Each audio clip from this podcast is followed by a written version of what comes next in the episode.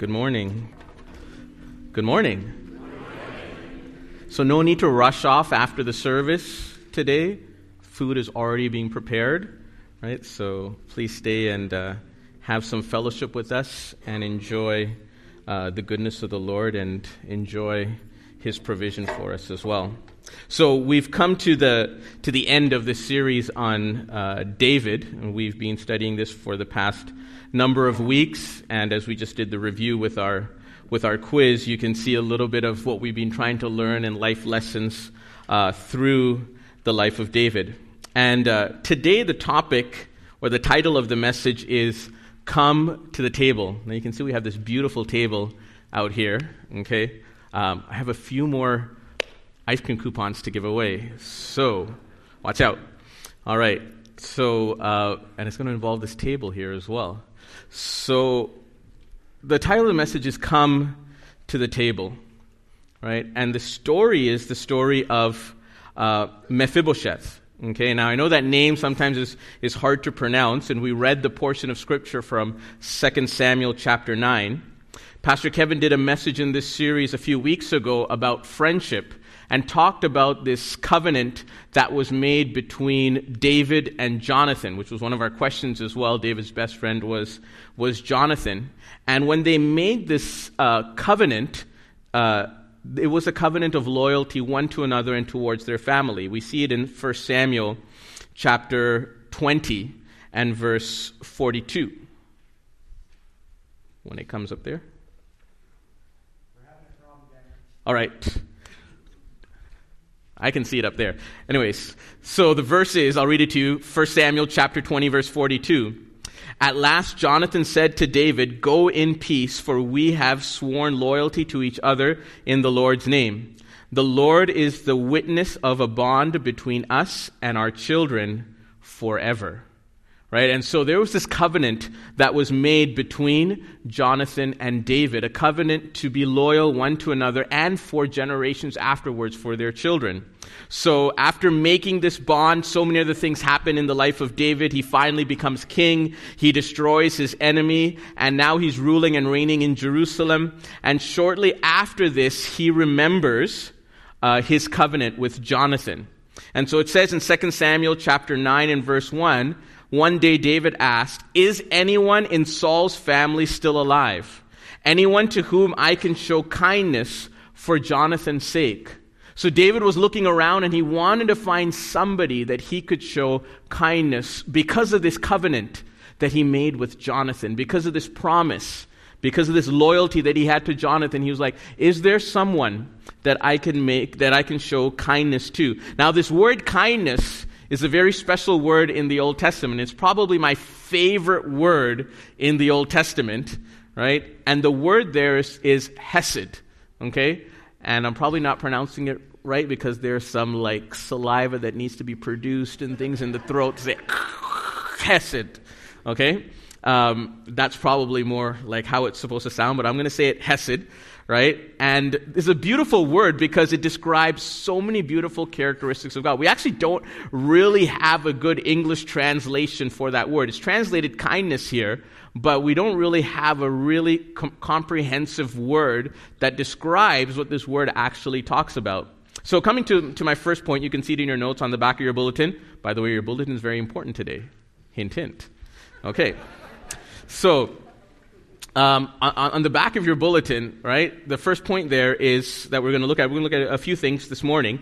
David's expression of Hesed love exemplifies God's great love and grace towards us. Right? David's expression of Hesed love towards Mephibosheth is it, it exemplifies God's great love and grace towards us. See, this word that's translated Hesed, it actually occurs three times in this one chapter, in chapter 9 of 2 Samuel. But in the Old Testament, it's translated various ways. It's translated kindness, mercy, goodness, favor, loving kindness, steadfast love. Steadfast love of the Lord never ceases. So it's hard to describe in one English word what all of this actually, actually represents or means. But it represents this favor of God, this grace of God, this kindness of God, the mercy of God that He shows towards His people. But if I can narrow it down in a more specific way, it actually is loyal love or covenant love. It's a love that is loyal. It's a love that is sealed with a covenant. It's a love that is, is very special. So, sort of like this covenant that David made with Jonathan, it's a, it's a covenantal love. It's a loyal love. It's a very special love that's seen. In uh, 2 Samuel chapter 9 and verse 3, it says, The king then asked him, Is anyone still alive from Saul's family? If so, I want to show God's kindness to them. Here, David says specifically, if there's anyone still left, what I want to show them is God's kindness. Right? God's kindness. David wanted to show this God's hesed, God's love, God's mercy, God's grace, God's favor, God's goodness, God's loving kindness, God's loyal covenantal love David wanted to show to one of the descendants of Saul, one of the descendants of Jonathan. In the, in the previous chapter, we read of David's military victories. We read about the time when David was actually gaining so much fame, when David was actually uh, having so many victories, his name was spreading about, everyone was coming to know who this man David was. And many leaders at this point in time become very egotistical. Many leaders at this point, when they gain fame, they gain notary, they start winning victories, their name starts spreading abroad. David now is sitting as king over Israel, and Israel is getting greater and greater. God is blessing him. And at this point in time, there's so many leaders, it goes to their head, and they become very egotistical and say, I'm such a great person, everyone else is under me. But David responds differently. And in chapter 8, you see him gaining all these victories. And then in chapter 9, at the beginning of chapter 9, David says, Is there anyone from the family of Saul, my enemy Saul, is there anyone that I can show Hesed love, covenantal love, loyal love, loving kindness, mercy? David seeks to show this. And now Mephibosheth, he was, he was rejected. He was broken. He was an outcast. Remember, he's the grandson of Saul. And, and what happened without going into the whole story is that what happened to Mephibosheth is when he heard that, when they heard the news that Saul and Jonathan had, had died and his nurse was taking him and she dropped him and he became a cripple on his feet and he was, he was taken away to a place called Lodebar and he was just hanging out over there in obscurity. He was disabled. He was lame. He couldn't do anything. Yet David calls him to Jerusalem.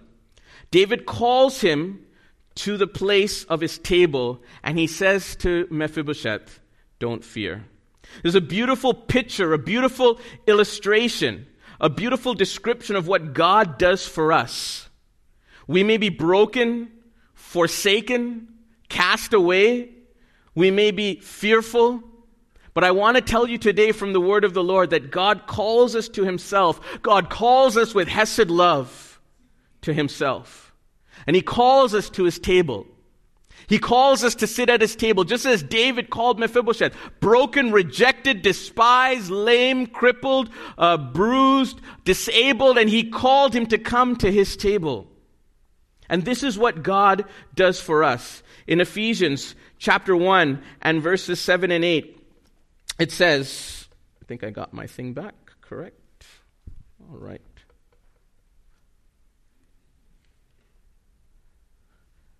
Okay. Ephesians 1, verse 7 and 8. Here we go. So in this verse it says, He is so rich in what?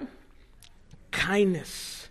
He is so rich in kindness and grace that He purchased our freedom with His blood, with the blood of His Son, and forgave our sins. He has showered His kindness on us. Now, this is in the original is in Greek, so you don't have that same word hesed, but it's the same meaning. He showers us with this hesed love, with his with his kindness, right? We need to realize and understand first that we are all sinners. We have all failed God's grace. We have all failed God. We have all we have faults and failures. None of us is good. We all fall short of God's glory. We all have messed up. But even in that state, especially in that state, as we confess our sins and we turn to God, He pours out His kindness on us. Ephesians chapter 2 and verses 1 to 3. It says, Once you were dead because of your disobedience and your many sins. You used to live in sin just like the rest of the world, disobeying, uh, sorry, obeying the devil. All of us used to live in that way, following the passionate desires and inclinations of our sinful nature. This is how we lived. Maybe this is how we're living right now. And if that's the case, I want to tell you that God is calling you to Himself in Hesed love. God is calling you to His table today in Hesed love. Today we're having a barbecue after the service. And this is such a beautiful description, such a beautiful illustration of God's Hesed love. You can go out there and you can have some free food. You can go out there and you can eat a nice juicy hamburger. But I want to tell you, when you sink your teeth into that juicy hamburger, I want you to remember God's Hesed love that brings us to his table, that allows us to eat continually at his table. Mephibosheth had this blessing to come and eat continually at, at the table of David, the king. And God gives us the same privilege to be able to eat at the table of the king. Ephesians chapter 2, verse 4 and 5, just the next couple of verses, it says, But God is so rich in mercy, and He loved us so much that even though we were dead because of our sins, He gave us life when He raised Christ from the dead. It is only by God's grace that you have been saved. See, this is God's riches. This is God's kindness. This is what God does for us. Can you see through all of these verses God's grace towards us? God's grace to you and God's grace to me. We were lost, but God expressed that love and mercy towards us. Look at what uh, David says in 2 Samuel 9 and verse 7. He tells Mephibosheth, Don't be afraid, David said. I intend to show you kindness. I intend to show you Hesed.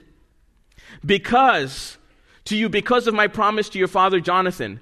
I will give you all the property that once belonged to your grandfather Saul, and you will eat here with me at the king's table. Can you believe the honor? Can you believe the privilege that Mephibosheth gets? to have. What a wonderful promise and hope that is given. You know, in this chapter, four times in this chapter, it's repeated that Mephibosheth will eat at David's table. I think the author was trying to send us a message. Four times in 13 verses, it's written Mephibosheth will eat at David's table. Today, when we go out for that barbecue, today, when we eat that delicious hamburger, right? Can we not remember how God calls us to himself in Hesed love? Can we not remember the goodness of the Lord? And, and maybe you're here today and you've never experienced that Hesed love. I want to tell you, enjoy God's Hesed love today by coming to Jesus. There will be people here after the service. Don't worry, the food will wait for you as well. But there'll be people here after the service if you'd like to pray with somebody. If you want to say, Yes, I want to experience that same Hesed love, I want to come to the table of Jesus and experience that love. See, Mephibosheth, what was Mephibosheth's response? Look at verse 8. He says, um, Verse 8 Mephibosheth bowed respectfully and exclaimed, Who is your servant that you should show such kindness to who? A dead dog. A dead dog. That's what he called himself, right? What a blessing for a dead dog to come and sit at the king's table, right? What if you were offered the opportunity to go and sit and eat maybe with the prime minister, right? Or maybe to go and sit and eat with the queen of England, right? Maybe one day would be such an honor right? One day would be, would be so amazing to be able to go and sit and eat with the queen. But can you imagine sitting and eating every day with the queen? This was the honor that Mephibosheth had. And it's the honor that we have as children of God to come to the table of the Lord, to come and experience His love and forgiveness and grace, and to eat with Him continually. How many here are looking forward to a nice barbecue? Looking forward to hamburger? It's a good thing. We all are looking forward to that. It's a great thing. And Jesus invites us to his table to experience that love and mercy and grace. You know, there's a story in the New Testament about a Gentile woman, right? And she came to Jesus in Matthew 15 and verse 21. It says, A Gentile woman who lived there came to him pleading, Have mercy on me, O Lord, son of David, for my daughter is possessed by a demon that torments her severely. See, this woman calls out to Jesus, but note what she says here. She says, Have mercy upon me, O Lord. Who? Son of David.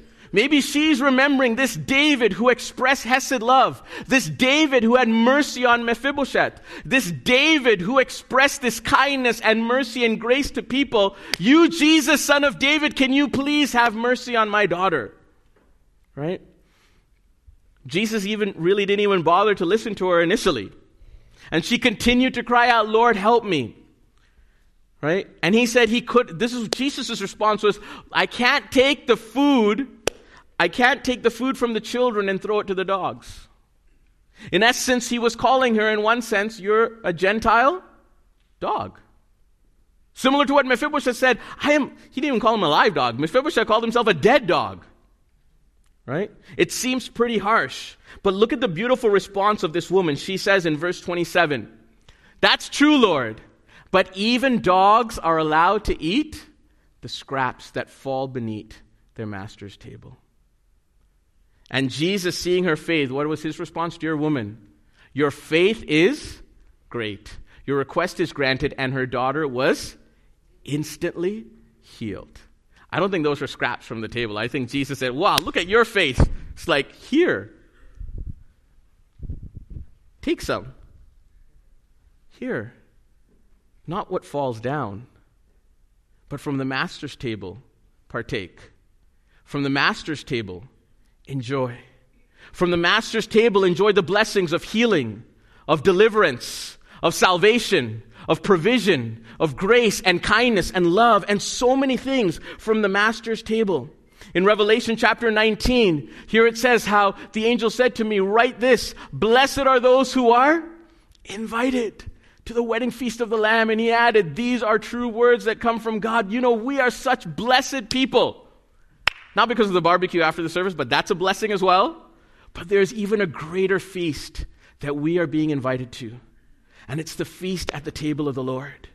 It's that wedding feast that He's preparing for us. He's calling us to come. If you've never experienced Jesus before, if you've never experienced His love and His mercy and His grace, His forgiveness, I want to tell you that today you can. Today you can come to his table because he's calling and he's inviting. And maybe as you take a bite of that juicy hamburger, just remember, he invites you to his table. See, David didn't expect anything back from Mephibosheth. He just wanted to show God's kindness. Similarly, God shows us unconditional kindness, unconditional love, unconditional grace. All we have to do is just come to him. We have free food after the service today. Are you going to stay or are you going to skip? Jesus is offering a plate at his table. Are you going to stay or are you going to skip? He's calling you. Normally, who do you eat with? Your family right? Normally at, at, the table you eat with your family. Mephibosheth was taken into David's family. David made Mephibosheth as like one of his sons to eat at his family table. And the Lord does the same for us in Galatians chapter 4, verse 6 to 7. It talks about how we become the children of God. We cry out, Abba, Father. We are His children. We are heirs with Christ because we are children of God. Matthew 8, verse 11 says, Jesus saying, He says, I tell you this, that many Gentiles will come from all over the world, from the east and from the west, and what will they do? They'll sit down with Abraham, Isaac, and Jacob at the feast in the kingdom of heaven. He's calling us to come because He offers to us forgiveness. It's a story of a man named Matt Swatzell and Eric Fitzgerald. And Matt, he was driving home from after 24 hour shift at work. And as he was driving home, he was so tired, October 2nd, 2006. And he was only 20 years old at the time. And as he was driving home, he fell asleep at the wheel and he crashed into a car that had 30 year old June Fitzgerald. She was pregnant with, uh, she was pregnant and she had her 19 month old daughter. Her daughter Faith survived, but June passed away and the child died as well. June's husband, Eric Fitzgerald, was a pastor and he was grieving the loss of his, of his wife and of, his, and, and of the child. But he remembered what the Lord had said You forgive as you have been forgiven. And he said it wasn't an option to forgive. He knew he needed to extend forgiveness to Matt. He knew that he needed to extend kindness and love and grace to him. And so Eric started to extend that forgiveness to Matt. How? By asking the county officer to reduce the penalty that he was going to face. Because he realized that it wasn't intentional, it wasn't something that he purposely did, and he asked, please reduce the sentence. And Matt expected hate from Eric, not love. But he received love, he received kindness. A day before the two year anniversary of this accident, he wasn't allowed, uh, Matt wasn't allowed to contact Eric or talk to him because of the case that was going on. But the day before the two year anniversary, he was at the store and he actually had bought a card to send to Eric. And when he was walking out of the store, he saw Eric walking in and he approached him. And after a brief introduction, Eric, who lost his wife and lost his child, told Matt, I have a desire to want to be in your life. And Eric has watched Matt become a family man and raise and saw him raise him out of this deep guilt that he had faced because of this accident. And Eric's forgiveness created a relationship with Matt that lasted for years. And you know what they would do? They stayed connected by meeting at least once every two weeks. They attended church together, and they ate together at the Waffle House. Can you see how forgiveness and love and grace is extended at the table of the Lord? All right, the second point. Let me go, otherwise, I'm not going to finish here. Second thing David's act of bringing Mephibosheth to his table epitomizes the character of God's kingdom, right? This act of bringing Mephibosheth to his table, it reveals exactly the character of the kingdom of God. Now, the character of God's kingdom is very different than kingdoms in ancient times and even governments of this world. Jesus described part of that in Matthew chapters 5 to 8 on the Sermon on the Mount. It, it, was very strange. It was principles like turning the other cheek if someone slaps you. It was like going the extra mile if someone asks you to go one mile. It was about giving away your coat to somebody that was in need. It was about loving your enemies. It was about blessing those who persecute you and do evil towards you. It was about trusting God for your daily needs. This is the paradox of the kingdom of God. What you thought made sense, God does the opposite. For example, to bring the grandson of your enemy to your table, into your kingdom, to eat forever, does not make any sense. But that's the character of the kingdom of God. Saul's grand, uh, Saul, who was the grandfather of Mephibosheth, was David's enemy. Saul tried to kill David numerous times, and David had to run away from him. On top of that, Saul was the previous king. Normally, in those days, in the culture of that time, when a new king came to power, he eliminated all the competition. Especially if he wasn't part of that previous family, he would kill off the competition so that there was no one that would try to come and take his power. But instead, David does the total opposite. It's a reflection of the principles of the kingdom of God, the character of God's kingdom. 2 Samuel 9 verse 7, we read this and how it says, I'm going to show you kindness. And not only is he going to show him kindness, but he says, I will give you all the property that once belonged to your grandfather Saul. David here is not only inviting Mephibosheth to his table to eat continually, David is telling him, I'm going to let you have all of your land back. Probably everyone around David, all of David's senior advisors were probably pulling out their hair at this time and thinking, David, you're crazy. What are you doing? You're bringing your enemy into your own house. You're bringing your enemy into the kingdom. You're allowing him to sit at your table. And not only that, you're restoring his land. David, you're crazy. What are you doing? No. David was reflecting the principles of the kingdom of God. In the world, we see so many times how the strong take advantage of the weak. But in the kingdom of God, the strong help and support the weak. That's the principles of the kingdom of God. 2 Samuel 19, verse 28, in another conversation with Mephibosheth, he says, All my relatives and I could expect only death from you, Mephibosheth says to David. My Lord, but instead you have honored me by allowing me to eat at your own table. This is the fifth time that it talks about eating at the table. We were once enemies of God, but now He's made us His friends. We were like Mephibosheth, enemies to David, but God brings us into his kingdom. He shows us kindness. In Romans chapter 5, verses 10 to 11, it talks about, For since our friendship with God was restored by the death of his son while we were still his enemies, we will certainly be saved through the life of his son. He talks about how we become friends. That last phrase says the Lord Jesus Christ had made us friends of God. We've gone from enemies to friends. Mephibosheth went from an, uh, a grandson of, of David's greatest enemy to one of David's friends. In Colossians 1, verse 21 and 22, it says, This includes you, who were once far away from God. You were his enemies, separated from him by your evil thoughts and actions. Yet now he has reconciled you to himself through the death of Christ in his physical body as a result, he has brought you into his own presence, and you are holy and blameless as you stand before him without a single fault. See what God does for us. Because this is the principle of the kingdom of God. It's not just, if you're my friend, then come in. No, if you're my enemy, please come in. And he makes his enemies his friends. You know this verse in Psalm 23, it's a very familiar verse. You prepare a table before me, where? In the presence of my enemies right? This Psalm 23 is a really blessed psalm. There's all these amazing things there. But then you read this phrase and think, well, I don't want it. You want to go home to your table and then have all your enemies come to dinner with you? Probably not. It's the way the world thinks. But the way the kingdom of God works is he says, Go home. I'm going to bring all your enemies to your table.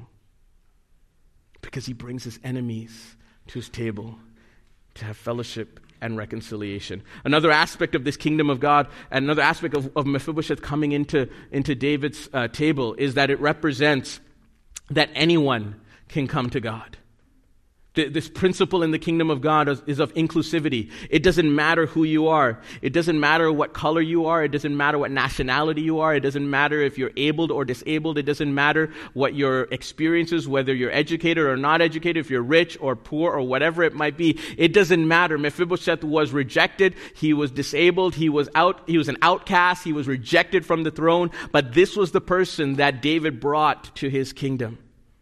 It's interesting here because the last verse in chapter 9 says, And Mephibosheth, who was crippled in both feet, lived in Jerusalem and ate regularly at the king's table. I think the author, this is the last verse in chapter 9, I think the author just included this statement again just for shock value. Right? To be like, what? Hold on, wait, what happened? David is, uh, Mephibosheth is crippled on both his feet, and where is he? In Jerusalem, at the king's table, and he is eating there Regularly. Hold on, hold on, hold on. Wind this back. Hold on. Mephibosheth is where?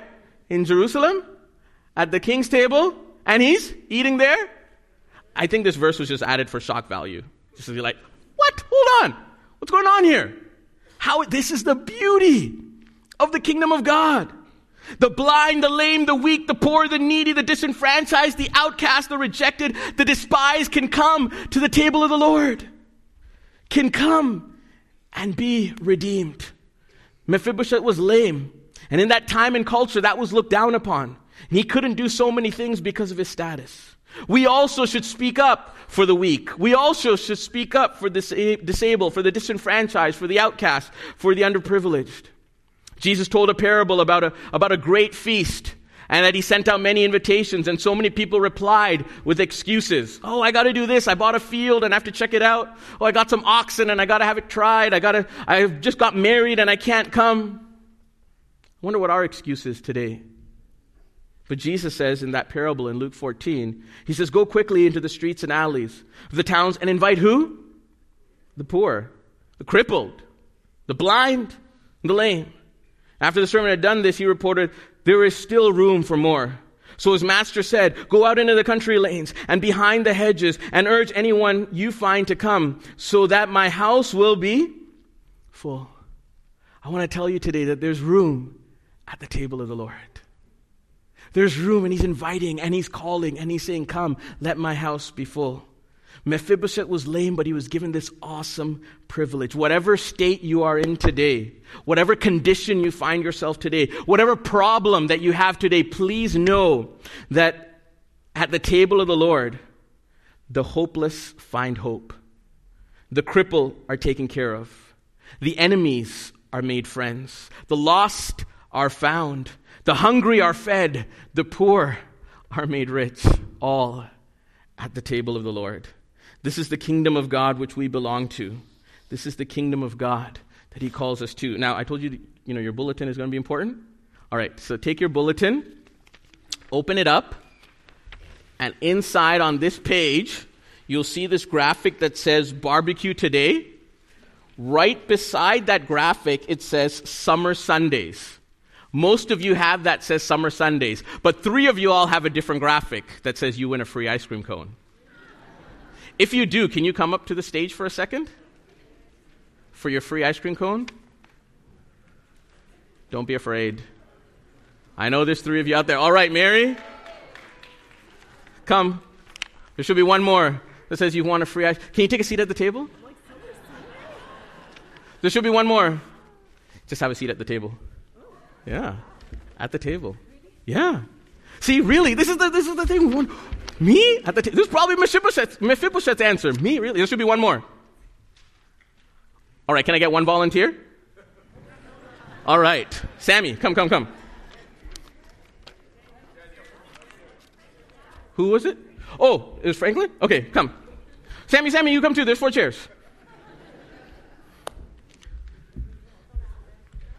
See, the Lord comes and he invites us to his table. He comes and he sets the table before us. He comes and says, Come and fellowship at my table. It doesn't matter who you are, it doesn't matter if you're old or young, it doesn't matter if you're white or black, it doesn't matter if you're rich or poor, it doesn't matter what your education is, what kind of status you have in life. Everyone is welcome to the table of the Lord. So come to the table of the Lord. He invites us to come. And when we, and when we come to the table of the Lord, do you know what we get? Eternal life. Y'all jump the gun. We get eternal life. When we come to the table of the Lord, Jesus offers us this free gift of eternal life to fellowship with Him. Now, I, I can't give eternal life, I can only give free ice cream. So, do you all feel happy to get free ice cream at the table of the Lord? Yeah, see? They're happy to get free ice cream. They're happy to sit at the table of the Lord. I want to tell you today that God invites us to his table. Thank you so much.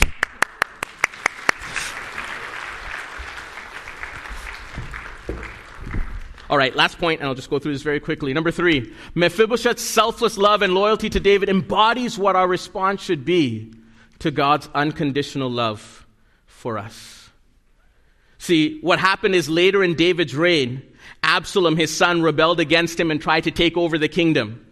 And David had to flee uh, Jerusalem at that time. Later on, Absalom was killed and David returned to Jerusalem. But while David was away, Ziba, remember we read about Ziba, who was the one who would help Mephibosheth? Ziba came to David and Ziba brought all of these donkeys and all these things for David to eat. And then David asked, where is your, where's your master Mephibosheth?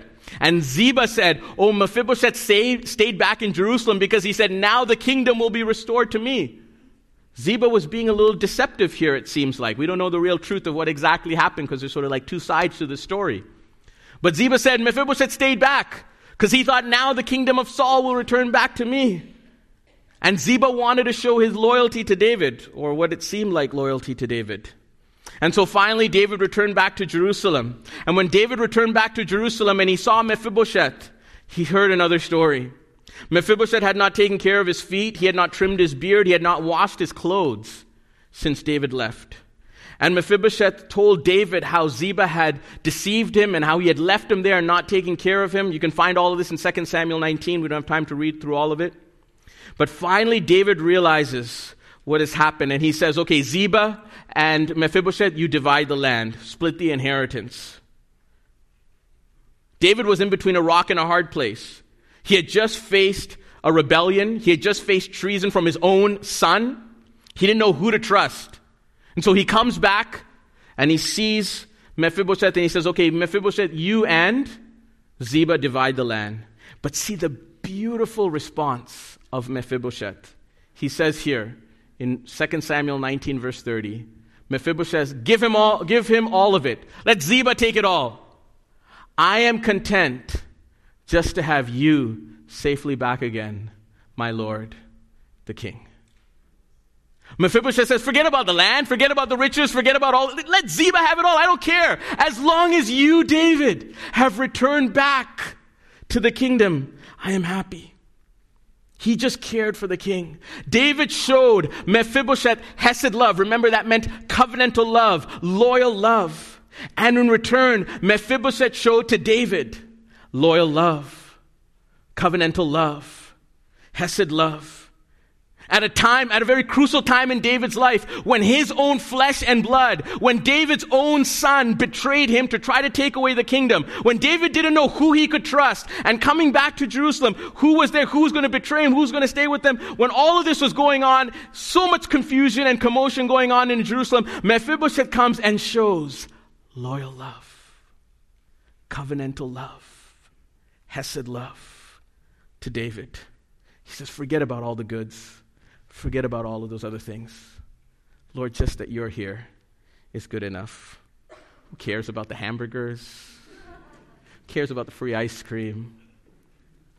Just if we have Jesus. Is that enough? Do we follow for the blessings? Do we follow for the provisions? Do we follow for the good things, the money, the status, the way that God blesses our lives? Or do we follow because we love Jesus? 1 John 4, verse 19. We love because he first loved us. It's a story in the New Testament about 10 lepers that Jesus healed on their way.